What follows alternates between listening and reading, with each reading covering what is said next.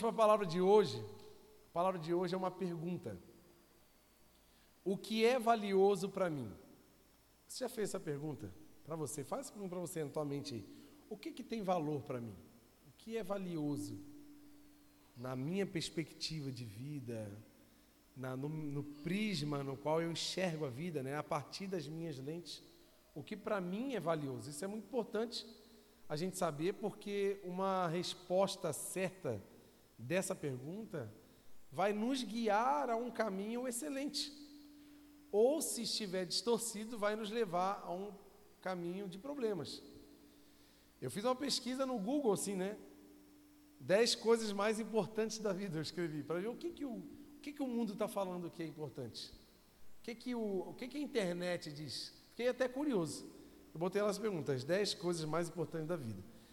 E eu me é, fiquei assim impressionado. A primeira coisa que o Google falou é fé. Interessante como o mundo ele reconhece que a conexão com algo maior, talvez aquilo que aqueles não conhecem, que é Deus, o soberano, nosso criador, nosso salvador, mas o ser humano tem já dentro de si uma necessidade de conexão espiritual. E eis a questão que o próprio falou: a primeira coisa fé, acreditar em algo é importante como encontrar amor e paz. A primeira coisa mais importante para a vida, que é mais valioso. Segunda, comida, coisa boa, né, gente? Comer, né? Comida, água, sono, oxigênio. Terceira, amor. A quarta, a autoevolução, a pessoa se desenvolver. Liberdade, propósito, amigos. E assim vem uma lista das coisas mais importantes que fazem com que a vida aconteça, né? São essenciais para a vida. Eu quero ler com vocês Lucas 16, versículo 9 até o 12.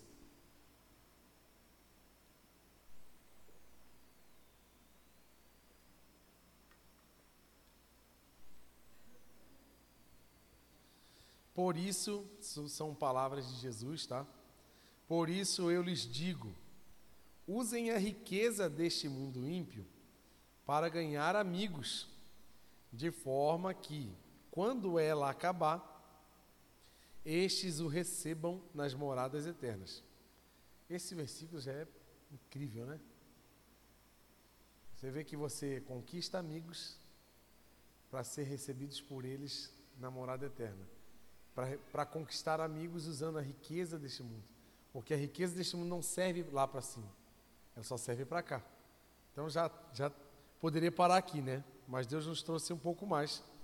Quem é fiel no pouco também é fiel no muito, e quem é desonesto no pouco também é desonesto no muito.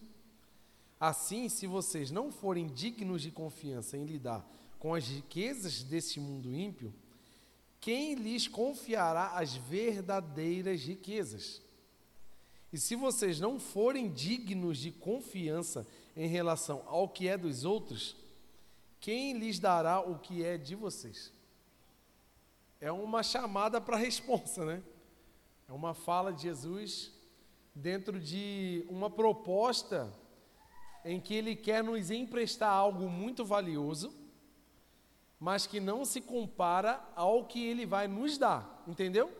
Que ele falou assim: ó, se você não pode ser de confiança com aquilo que você recebe do outro, quem dirá com aquilo que você vai receber que é teu de verdade?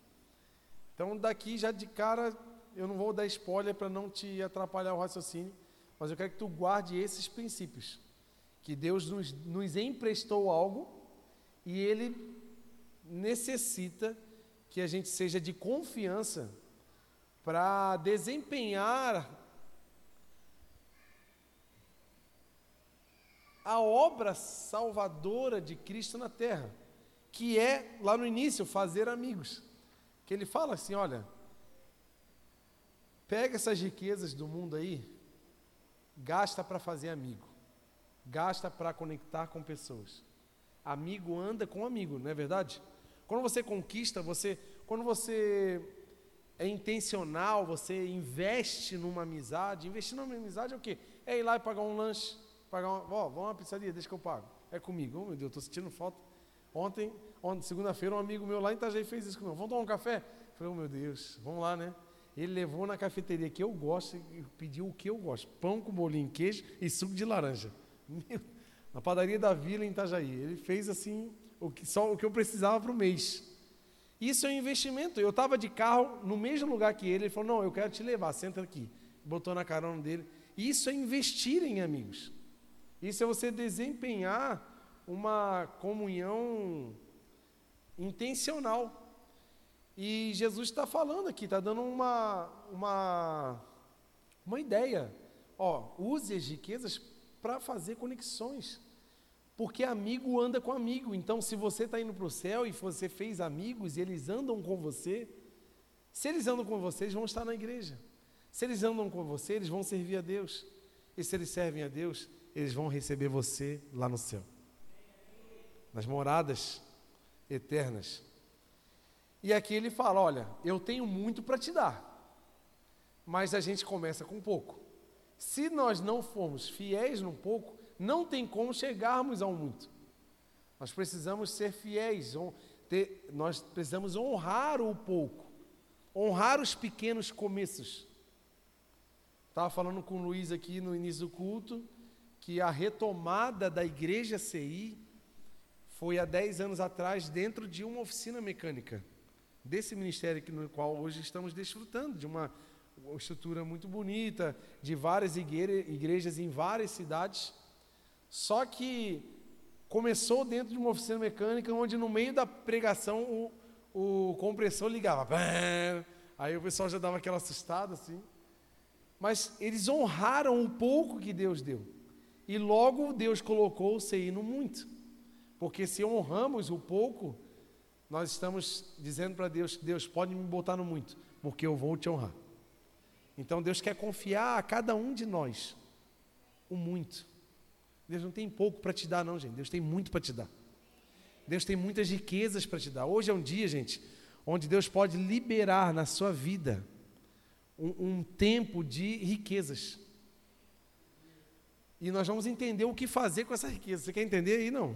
Não é para gastar à toa, não. Tem gente assim, ó, primeira coisa que ganhar assim, já vaza, já, já esquece os amigos, já esquece os parentes, vai embora. Deus não quer que a gente suma. Deus quer que a gente tenha propósito com o que Ele dá para a gente. Então, por isso que a gente tem que treinar no pouco, ser fiel no pouco, para se preparar para o muito. Quem está se preparando para o muito aí? Então, assim, ó, vamos conversar um pouco sobre o mundo, né? Porque a vida impõe um ritmo, um ritmo que corre atrás de coisas, um ritmo que te impõe, impõe para mim uma vida de conquistas, uma vida acelerada, é, uma vida também um tanto insatisfeita porque está sempre buscando novas coisas e aquilo já não me faz mais tão feliz. Eu quero algo diferente, eu quero algo maior, algo melhor. Então eu tra preciso trabalhar muito para que eu possa conquistar aquele novo nível de tal área, seja em qualquer área, né? Hoje, é, agora esse mês, eu não quero entrar naquela estatística de pessoas que começam a malhar em janeiro e param em fevereiro, né? Mas eu comecei em janeiro, né? uma vida fitness, meu Deus, um perigo eu. Mas o, o, o objetivo não pode ser a ostentação de um corpo, de, mas sim de cuidar do corpo que Deus me deu para que eu viva em qualidade com Deus. Eu não estou. E também eu não posso achar que eu tenho que fazer exercício para eu viver mais, que eu não quero morrer, não. Eu tenho que fazer exercício para enquanto eu viver, eu viver com qualidade. Então, esse propósito eu tenho que entender. Eu tenho que viver com o máximo de qualidade possível. E para isso, eu preciso cuidar desse corpo. Senão, enquanto eu viver, eu vou viver me arrastando com problema, aqui, gastando com remédio. E não é isso que Deus quer. Deus quer uma vida plena, cheia de coisas boas, de, de passeios, de, de coisas legais. Então, tudo que Deus nos dá precisa ter um propósito. E o mundo criou, criou um sistema em volta do dinheiro, né? O mundo gira em torno do dinheiro. Nós vemos aí a economia, ela às vezes está muito instável, aí a, a moeda já desvaloriza, já muda todo o quadro da economia mundial, a economia do país, porque está sempre atrelada, sempre vinculada, alienada ao dinheiro.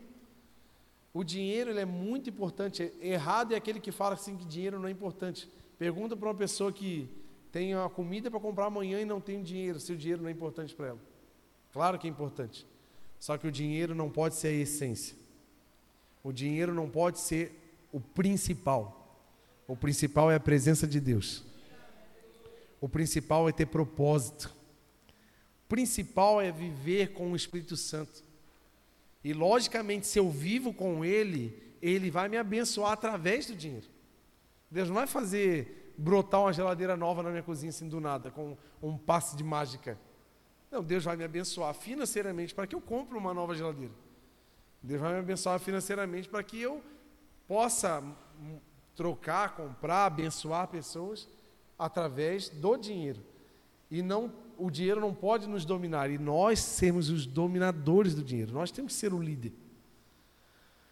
E o que, que acontece com o mundo sem rumos? Né? Lá em Tiago 4 fala muito, é um, é um capítulo assim um pouco é, firme, onde ele fala, né? Por que está acontecendo tantas brigas, guerras entre vocês? É, vocês querem o que não têm, até matam por elas, e vocês não têm porque vocês não oram, e quando oram, oram para o próprio prazer. Eu anotei aqui Tiago 4, 3. Quando oram, não recebem pois pedem por motivos errados para gastar com seus próprios prazeres.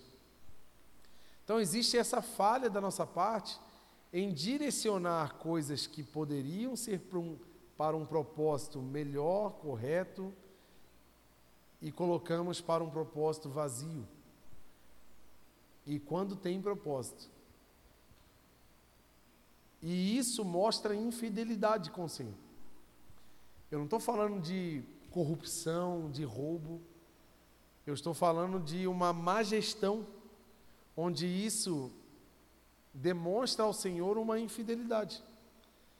Quando nós não gerimos bem, com honra, os recursos que Deus nos dá, nós caímos nessa estatística daquele que é fiel no é infiel com o pouco que Deus dá. Por isso que às vezes muitos de nós estamos trabalhando, correndo atrás da máquina para se sustentar e nós só conseguimos o básico e nós não conseguimos desempenhar uma, uma escada, um, um novo nível. Depois eu vou falar sobre isso. Eu estou pulando aqui, Deus está me movendo para esse lado, mas vamos caminhar aqui um pouco mais na palavra. E eu quero que você entenda que existem coisas muito valiosas na vida. Coisas essas que eu e você precisamos para viver. Você precisou dela hoje para acordar. Você precisa dela agora para se manter vivo. E você não pagou um centavo por ela. Ela não está dentro do mercado financeiro. Ela não precisa ser conquistada. E são coisas vitais coisas que ninguém consegue achar numa loja. Alguém aqui vai numa loja comprar ar para respirar, não? Alguém aqui? Daqui a pouco vão achar um jeito de botar o um imposto nisso, né? Mas enquanto não bota, a gente está respirando à vontade. Alguém aqui, agora já tem, né? Vai ter imposto sobre aqueles que têm placas fotovoltaicas, né? Mas esquece esse lado. Mas alguém aqui teve que pagar alguma coisa para receber a luz do sol, por mais que está vindo um pouco mais do que a gente, né? Poderia dar uma regulada lá no botão, lá, dar uma diminuidinha. Mas eu acho que botaram um pouquinho no, master, no máximo lá, no master. Mas ninguém precisou. E são coisas que se não tivéssemos, estávamos mortos agora. Estaríamos mortos agora. A visão, você acorda, eu tenho uma, um costume de sempre acordar, eu olhar para a janela e olhar o mato assim que tem perto da minha casa. o morro, assim. Eu gosto de olhar. Hoje estava tão lindo assim, com as florzinhas amarelas e umas florzinhas roxinhas, que eu não tinha visto antes. E eu fico parado olhando. E eu fico percebendo, nossa, como é legal você ver as coisas que Deus fez. E nós não pagamos por isso. Nós não precisamos nem pedir, foi dado de graça. Então são coisas que têm muito valor, não tem preço, não tem valor monetário, mas são valiosíssimas. E nós às vezes vivemos sem valorizar coisas básicas, coisas vitais, como alegria, um relacionamento verdadeiro, uma amizade verdadeira. Tu não compra um amigo, até compra, até o dia que tu não tiver mais dinheiro. Quando tu não tiver mais dinheiro, aquele amigo que tu comprou com dinheiro, ele não é mais seu amigo. Quem já teve experiências assim? Quando você tinha capacidade de, de agregar aquela carninha sexta-feira à noite, oh meu Deus. Aí vinha que vinha, né? Aí quando não tem como fazer, eles vão arrumar outro que vai fazer. E você não é mais amigo, você não está mais na, na lista dos best friends forever. Porque são amigos comprados. Mas a amizade verdadeira, o relacionamento verdadeiro. Tu não consegue comprar uma namorada. não dá, né? Eu mesmo, quando eu estava solteiro, eu não tinha nem, nem dinheiro para comprar uma, né? Dependesse de para comprar, eu estava sem até hoje. Porque não se compra o coração de ninguém, se conquista. É um amor que você recebe e doa. Então, tem coisas que são valiosas para a vida, que fazem a vida acontecer, que elas não estão relacionadas a valor, a, a preços, que não tem como achar em lugar nenhum. Eu anotei aqui algumas coisas valiosas que Deus nos dá. Vamos ler Provérbios 17 e 17.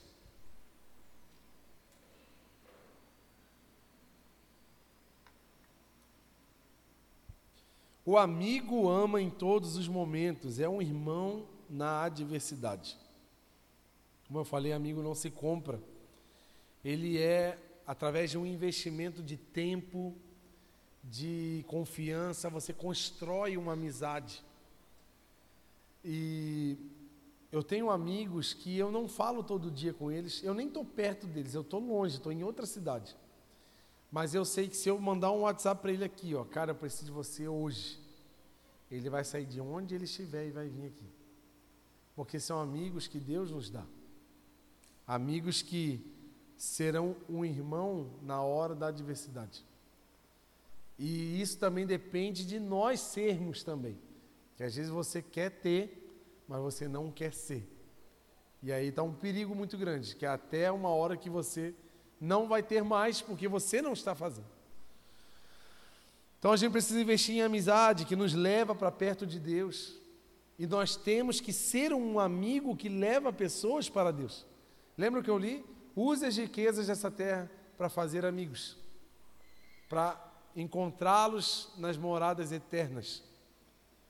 Então eu e você precisamos ser esses amigos valiosos, onde o mundo vai olhar e vai ver pessoas que só têm interesse, é, pessoas que não têm nenhum sentimento puro em estar contigo, mas ao ver o seu comportamento você vai influenciar, você vai ensinar. Sabe por quê? Não é porque tu é melhor do que ninguém, mas porque tu tem o Espírito Santo na tua vida. E o teu comportamento, a cultura do reino de Deus, de onde você vem é outra. E não faz o mesmo comportamento daqueles que não conhecem o Senhor. E isso são coisas valiosas. Por isso que ele falou: usem o que é rico. O que é rico? Às vezes não estou falando de dinheiro, o seu tempo. Use o seu tempo para fazer amizades, boas amizades. Deus quer colocar pessoas boas na tua vida, tirar essas tranqueiras que estão puxando você para trás aí tirar essas má influências que estão atrasando a tua vida, não estão te levando para um lugar bom. Eu preciso muito que você avalie, nós estamos no início de um ano. onde nós precisamos avaliar as nossas escolhas e traçar uma nova rota, senão nós vamos viver os mesmos erros do passado e vamos patinar na vida e não vai mudar nada. Aí você vai olhar para você e falar assim: Poxa, minha vida não muda, mas é lógico, as suas escolhas não mudaram. Então aproveite, estamos em janeiro ainda, primeiro mês do ano, hora de avaliar as suas amizades e colocar do lado de você pessoas que somam na sua vida, pessoas que possam te colocar mais perto de Deus, que possam te levar a, a, a lugares mais altos dentro da tua empresa. Avalie as pessoas que são seus amigos, pessoas que vestem a camisa da empresa, que, que colocam a, que são eficientes na sua função, para que você se inspire neles e seja também bons funcionários, não ser daquela turminha dos mais ou menos, não ser daquela turminha que quando há uma crise a primeira galera embora é aquela galerinha ali mais ou menos, mas seja uma pessoa necessária na sua empresa. Não para ser melhor do que ninguém, mas porque tu é filho de Deus e tu é excelente. Por sermos filhos de Deus, é, é quase que lógico a gente se destacar, porque nós viemos de outra cultura. Então eu e você precisamos ver isso. Outra coisa valiosa que Deus nos dá, aqueles que têm a oportunidade de ter filhos. Salmo 127, 3 diz assim: ó, Os filhos são herança do Senhor, uma recompensa que Ele dá. Como flechas na mão de um guerreiro são os filhos nascidos na juventude. É um presente que vem dos céus, é o Filho. A Bíblia fala que é uma herança do Senhor, um presente que Deus deixou para nós. E por ser um presente, nós precisamos cuidar. O salmista fala que ele é como uma flecha na mão de um guerreiro. Eu quero aqui abrir um parêntese para os pais que estão aqui na casa.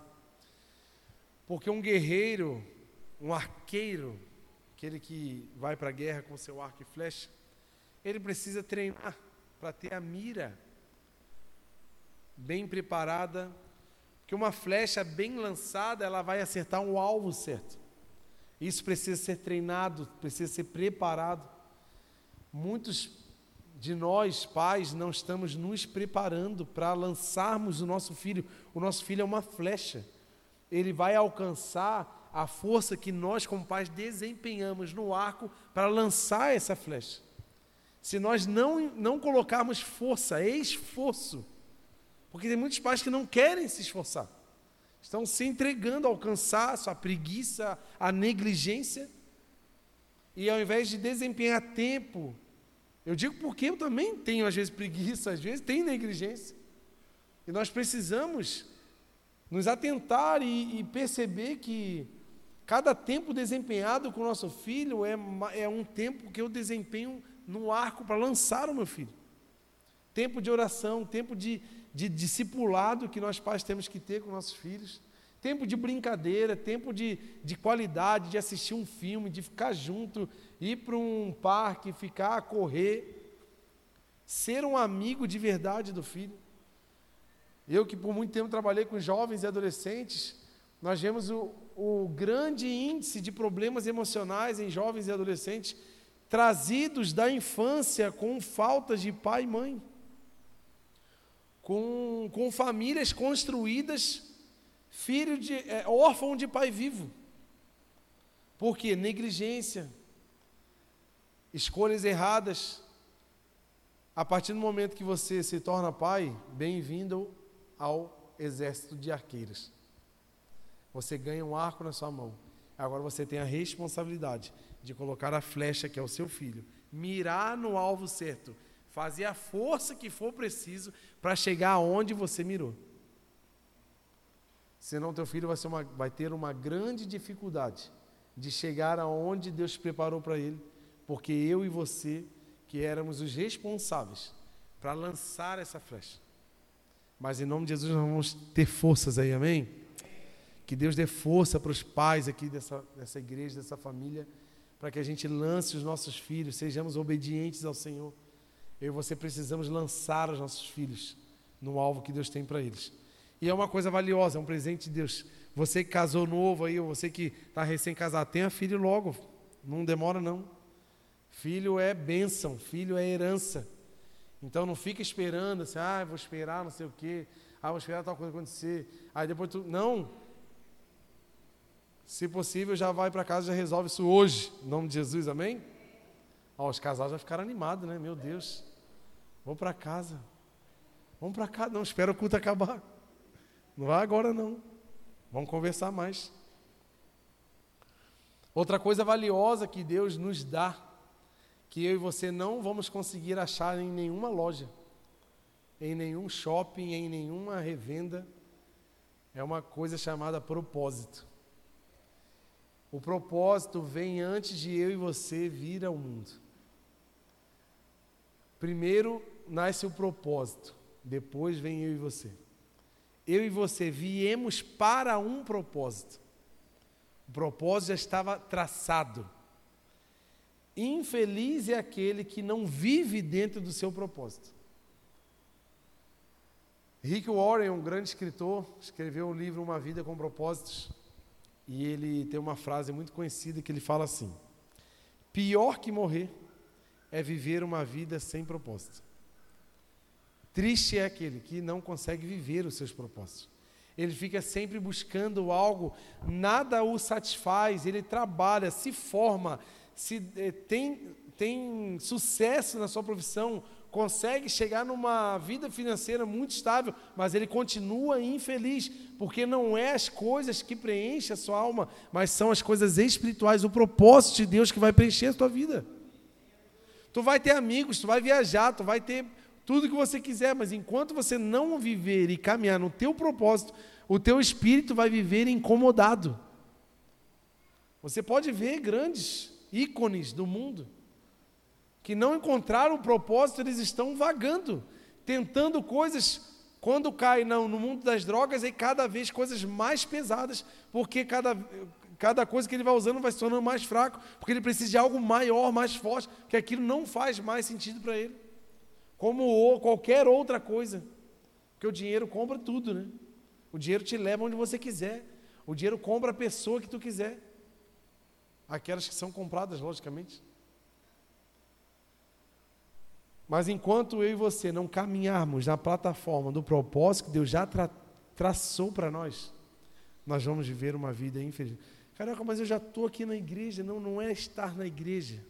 Tem muita gente que frequenta uma igreja, mas não acendeu a luz do propósito. E a igreja, ela é um projeto de Deus para a terra e um projeto não, é, não foi feito para que a gente apenas esteja ali, mas o projeto é para que a gente faça parte daquilo. Então, se você caiu num projeto chamado igreja, procure urgente o seu propósito, porque você carrega algo poderoso, que Deus vai te usar no meio dessa igreja. Se você está caminhando aqui conosco na igreja CI Blumenau, com certeza Deus te colocou aqui com um propósito. Esse propósito está ligado aos dons e habilidades que você tem, que elas, ao serem é, desempenhadas, vão abençoar o trabalho que Deus tem para essa cidade. Talvez dentro de você tenha um projeto para mulheres, para crianças, para pessoas com deficiência. Eu não sei qual é a área, eu não sei, mas Deus sabe, então pergunte para o Criador. Fala, Deus, acende a luz do meu propósito para que eu viva todos os dias isso. Porque quem vive por propósito, gente, é igual aquele cara que acha o que ama fazer e abre uma empresa naquele sentido, por exemplo. Uma pessoa que faz o que ama, ela não trabalha, gente, ela só faz o que ama. Não é verdade? Você já conheceu gente assim?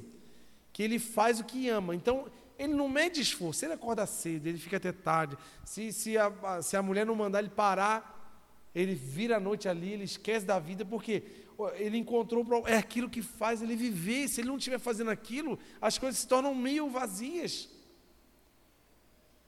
Difícil é, eu já trabalhei em empresa que não era o meu propósito e era pesado. Meu Deus, parece que meu pé tinha 500 quilos cada um. Porque tu está vivendo uma coisa que não arde em você. E tu parece que faz por obrigação, é difícil. Mas quando tu trabalha numa, numa área que queima dentro de você, você faz aquilo com gosto, com amor, tu faz aquilo com animação. Às vezes não está nem, nem ganhando muito dinheiro, mas só por estar fazendo o que ama, aquilo satisfaz o teu espírito. Então eu não estou falando sobre números, eu estou falando sobre valores. Então, enquanto não encontrarmos o nosso propósito, quem sabe o propósito da sua vida é comunicar conhecimento para pessoas, ser um professor, mas tu está trabalhando, sei lá, de engenheiro, ou tu está trabalhando em outra área, na contabilidade. Aí tu está lá todo dia, tu é capaz, tu é esforçado, tu está dando o seu melhor, mas dentro de você arde uma chama que não queima onde você está, daí vem uma insatisfação que você também não entende o porquê. Mas porque você precisa se conhecer e saber aonde você é, aonde queima o seu espírito. E se você escolher a área certa, se você se conhecer, conhecer, ah, porque assim a vida não parte de do, do, o ponto de partida da vida não é, não pode ser eu. E é aí que muita gente se perde no propósito. Por quê? Muita gente pergunta assim: qual faculdade eu vou fazer para eu me dar bem na vida? Qual faculdade ou qual área de profissão eu vou atuar para que eu seja feliz?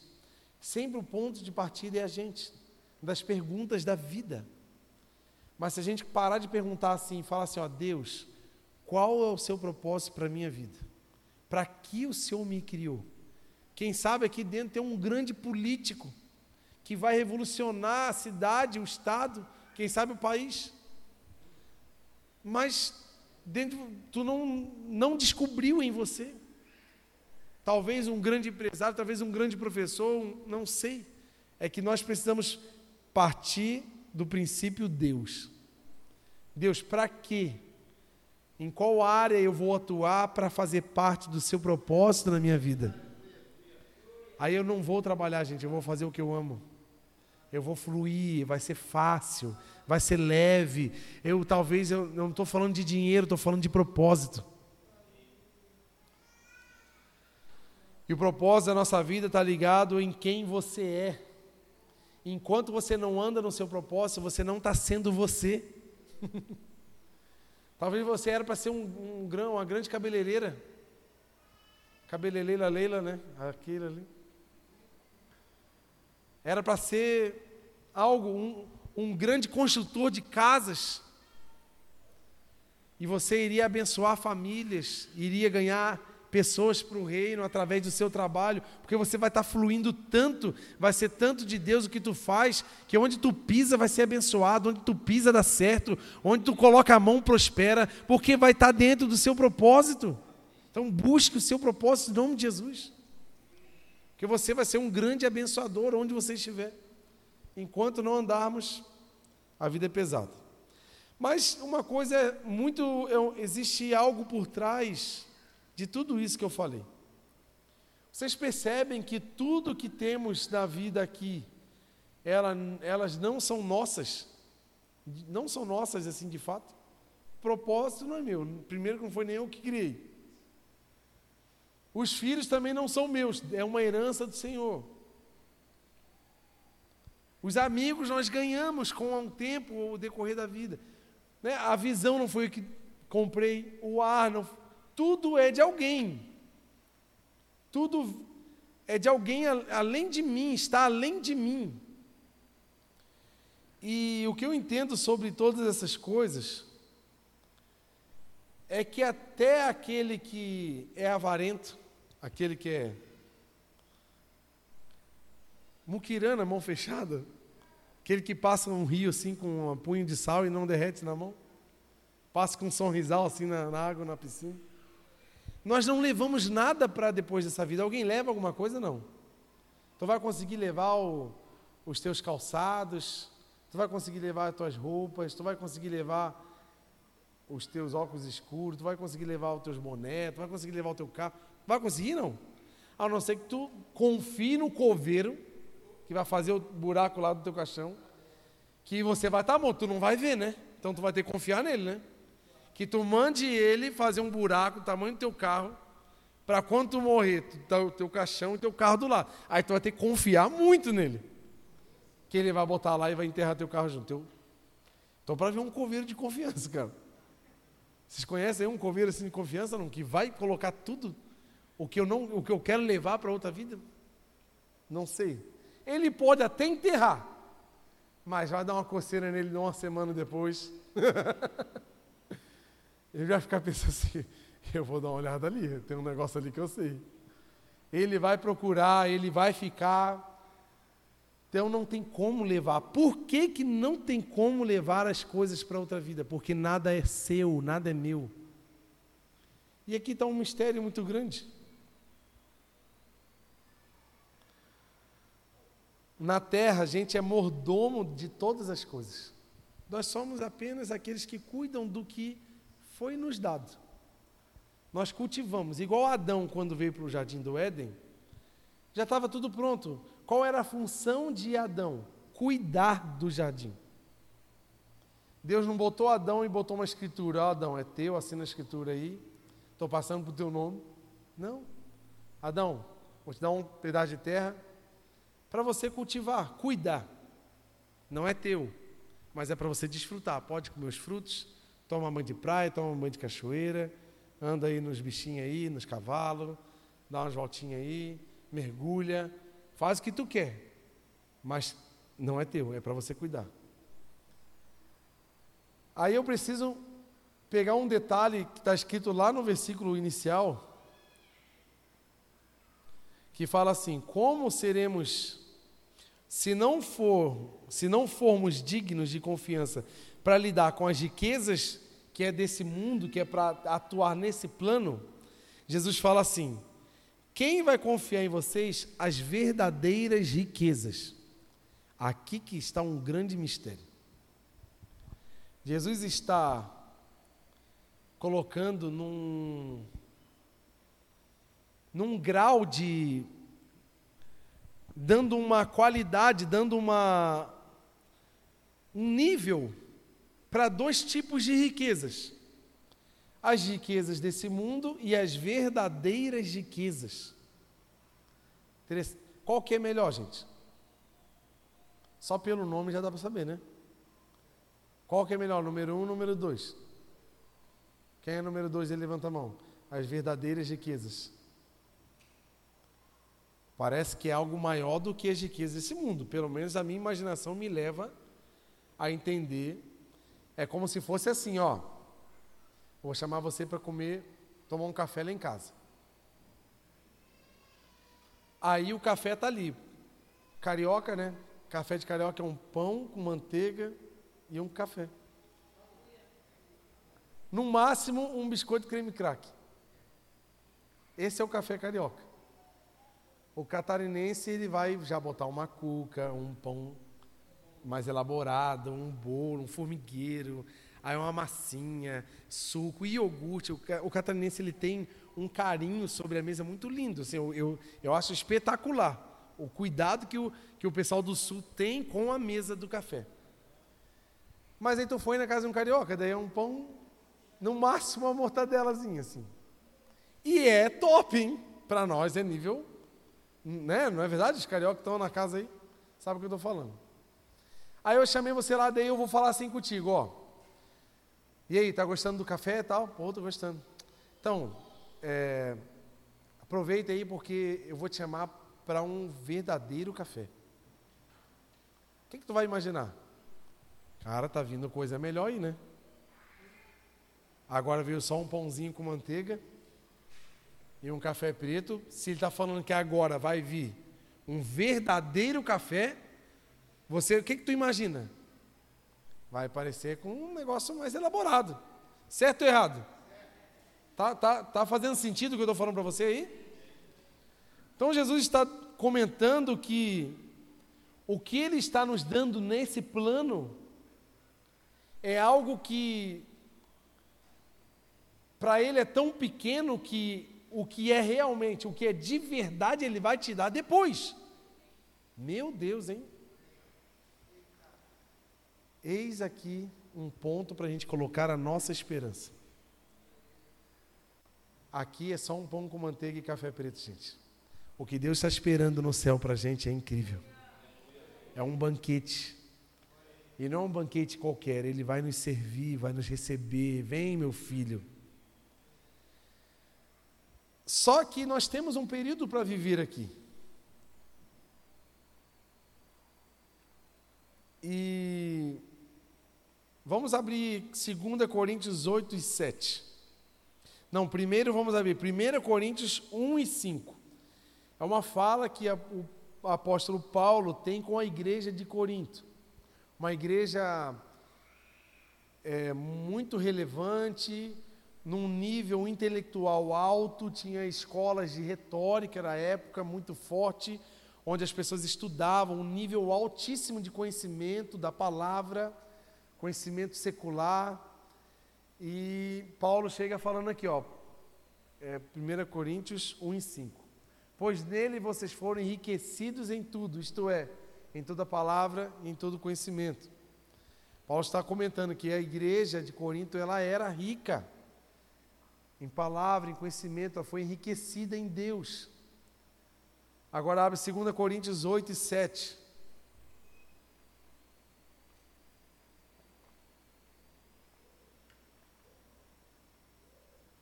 Todavia, assim como vocês se destacam em tudo, uma igreja super destacada na fé, uma igreja destacada na palavra, no conhecimento, na dedicação completa, no amor que vocês têm por nós, os, os missionários, né? Paulo falando.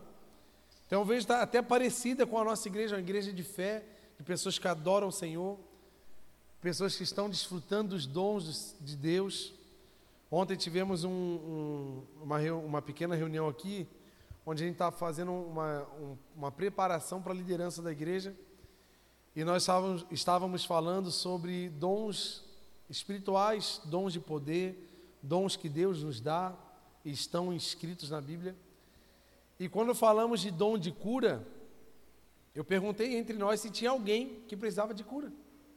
Eu se tem alguém entre nós que está com alguma dor, alguma coisa. Aí a, a Bia estava com uma. Como é que é o nome? Uma tala no punho assim, que ela não conseguia movimentar, ela estava com tendinite muito forte, ela não conseguia fazer nada, você estava com a mão paradinha. Ela falou assim: Ó, oh, eu estou com uma dor aqui. Eu falei: então vem cá, porque nós vamos desfrutar do, do dom da cura do Senhor aqui, você vai ser curado. Colocamos a mão no punho dela, oramos, e eu falei, como é que está a dor? Ela, zero, zero, zero, não tem mais nada. Então desfrutamos dos dons de Deus, da fé que há em Deus. E ele continua, da fé, da palavra, conhecimento, dedicação completa no amor. Desta, aí ele conversa, destaquem-se também neste privilégio de contribuir. Porque o contribuir está no desempenhar exatamente o que nós fizemos ontem. Através dos nossos dons que Deus nos deu, nós não temos coisas para ficar em nós. Mas tudo que Deus nos dá é para contribuir para a vida de alguém. Estão entendendo ou não? Não adianta Deus me dar dons e eu não curar ninguém e eu botar num outdoor que eu tenho um dom de cura. Não adianta eu ter um dom de profecia e não, não revelar nada para ninguém, só ter o status. Não adianta eu ter muito dinheiro e não ajudar e contribuir com pessoas. Tem um grande sábio americano que fala assim: Eu conheci um homem que. Eu conheci o homem mais infeliz do mundo. Aí perguntaram quem foi. Era o cara que só tinha dinheiro. Ele era muito rico, mas só tinha dinheiro. Não tinha amigos, não tinha história, não tinha propósito, não tinha o Espírito Santo. Então, Paulo está incentivando a igreja a não só desfrutar da riqueza, de, o que, que é a riqueza dessa terra? Tudo isso que eu falei, da sua saúde, do seu tempo, dos seus filhos, da sua visão, do ar que você respira, das riquezas, dos recursos que Deus nos dá. Mas nós, nós, nós não fomos chamados apenas para sermos consumidores da riqueza da terra, mas sim para ser contribuintes do reino dos céus na vida do, daqueles que não conhecem a Deus. Por quê? Se nós vivermos uma vida de contribuição, nós vamos mudar essa terra. Contribuição no sentido de você contribuir com o propósito que Deus te deu, de você contribuir com os dons que Deus te deu, com as habilidades que Deus te deu. Se você desempenhar um, um, um, ritmo de contribuição, você vai desempenhar o reino de Deus para a vida daqueles perdidos. Eu vejo aqui na nossa ação social, nós fazemos marmitas, toda noite tem uma dupla cozinhando ali, sem parar, todas as noites. Vem uma pessoa, leva, cada um está contribuindo de uma forma para a gente mudar a realidade da nossa cidade. Um contribui com o carro para levar, o outro contribui com a habilidade de cozinhar, outro contribui, ele não pode vir, mas ele contribui com o alimento para ser feito. Outro contribui de outra forma, e se todos nós entendermos que tudo que temos não é para ficar, mas para passar por nós, o mundo vai ser outro. Então não temos o que é nosso. Você e eu, nós não vamos ter aqui na terra o que verdadeiramente é nosso. Aquele verdadeiro café não é para ser dado aqui na terra, vai ser dado lá no céu quando nos encontrarmos com Jesus. Mas enquanto não somos servidos naquele, é para a gente servir aqui o nosso, é para a gente desempenhar aqui. E porque muitas pessoas têm dificuldade de, de desempenhar, de contribuir para, o, para a vida das pessoas, porque estão preocupadas com a própria vida. E aqui eu termino a minha mensagem. Eu quero te encorajar a não se preocupar com a sua vida. é difícil, né? Tem gente que até fez assim, ó, meu Deus, como assim? Lembra que eu falei para você, até falei que eu não poderia pegar o final da mensagem?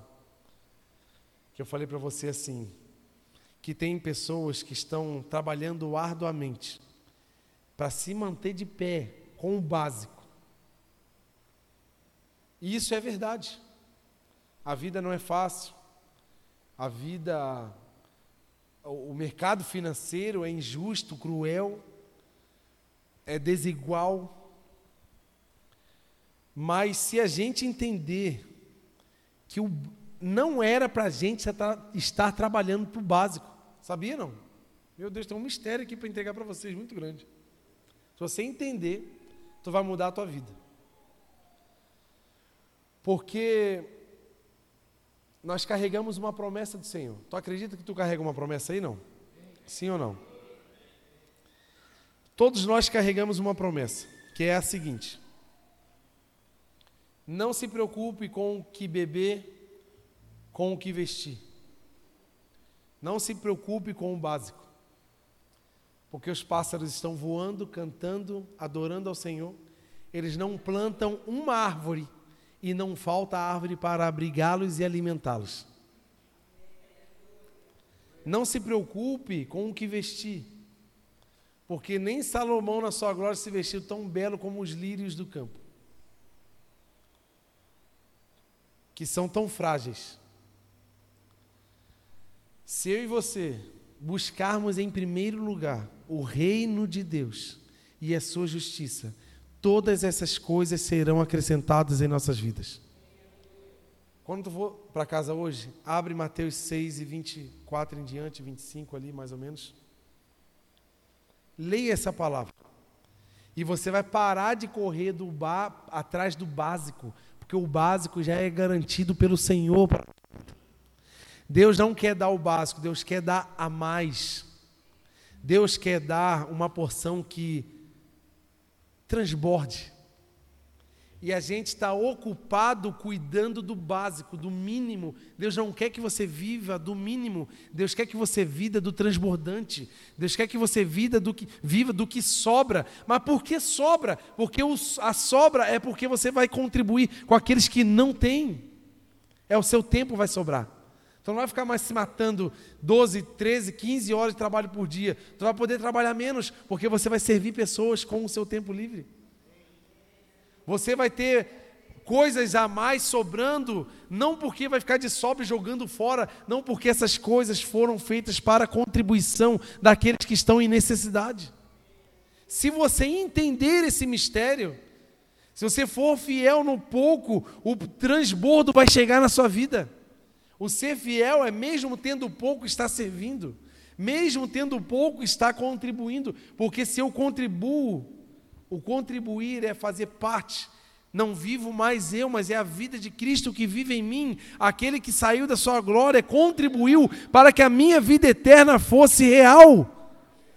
Deus contribuiu para a minha vida e para a sua vida, entregando o seu próprio filho em morte de cruz. Olha a contribuição que os céus teve para mim e para você. Então, se eu não vivo mais, se não vivo mais eu, essa vida de Cristo precisa viver em mim. E eu e você precisamos desfrutar dessa abundância. Quem quer desfrutar de uma vida abundante, gente? Quem quer viver um ano extraordinário, diferenciado, um ano leve? Sabe porque o fardo de Jesus é leve, ele não é pesado. Ele é de entrega, ele é de renúncia, só que é leve.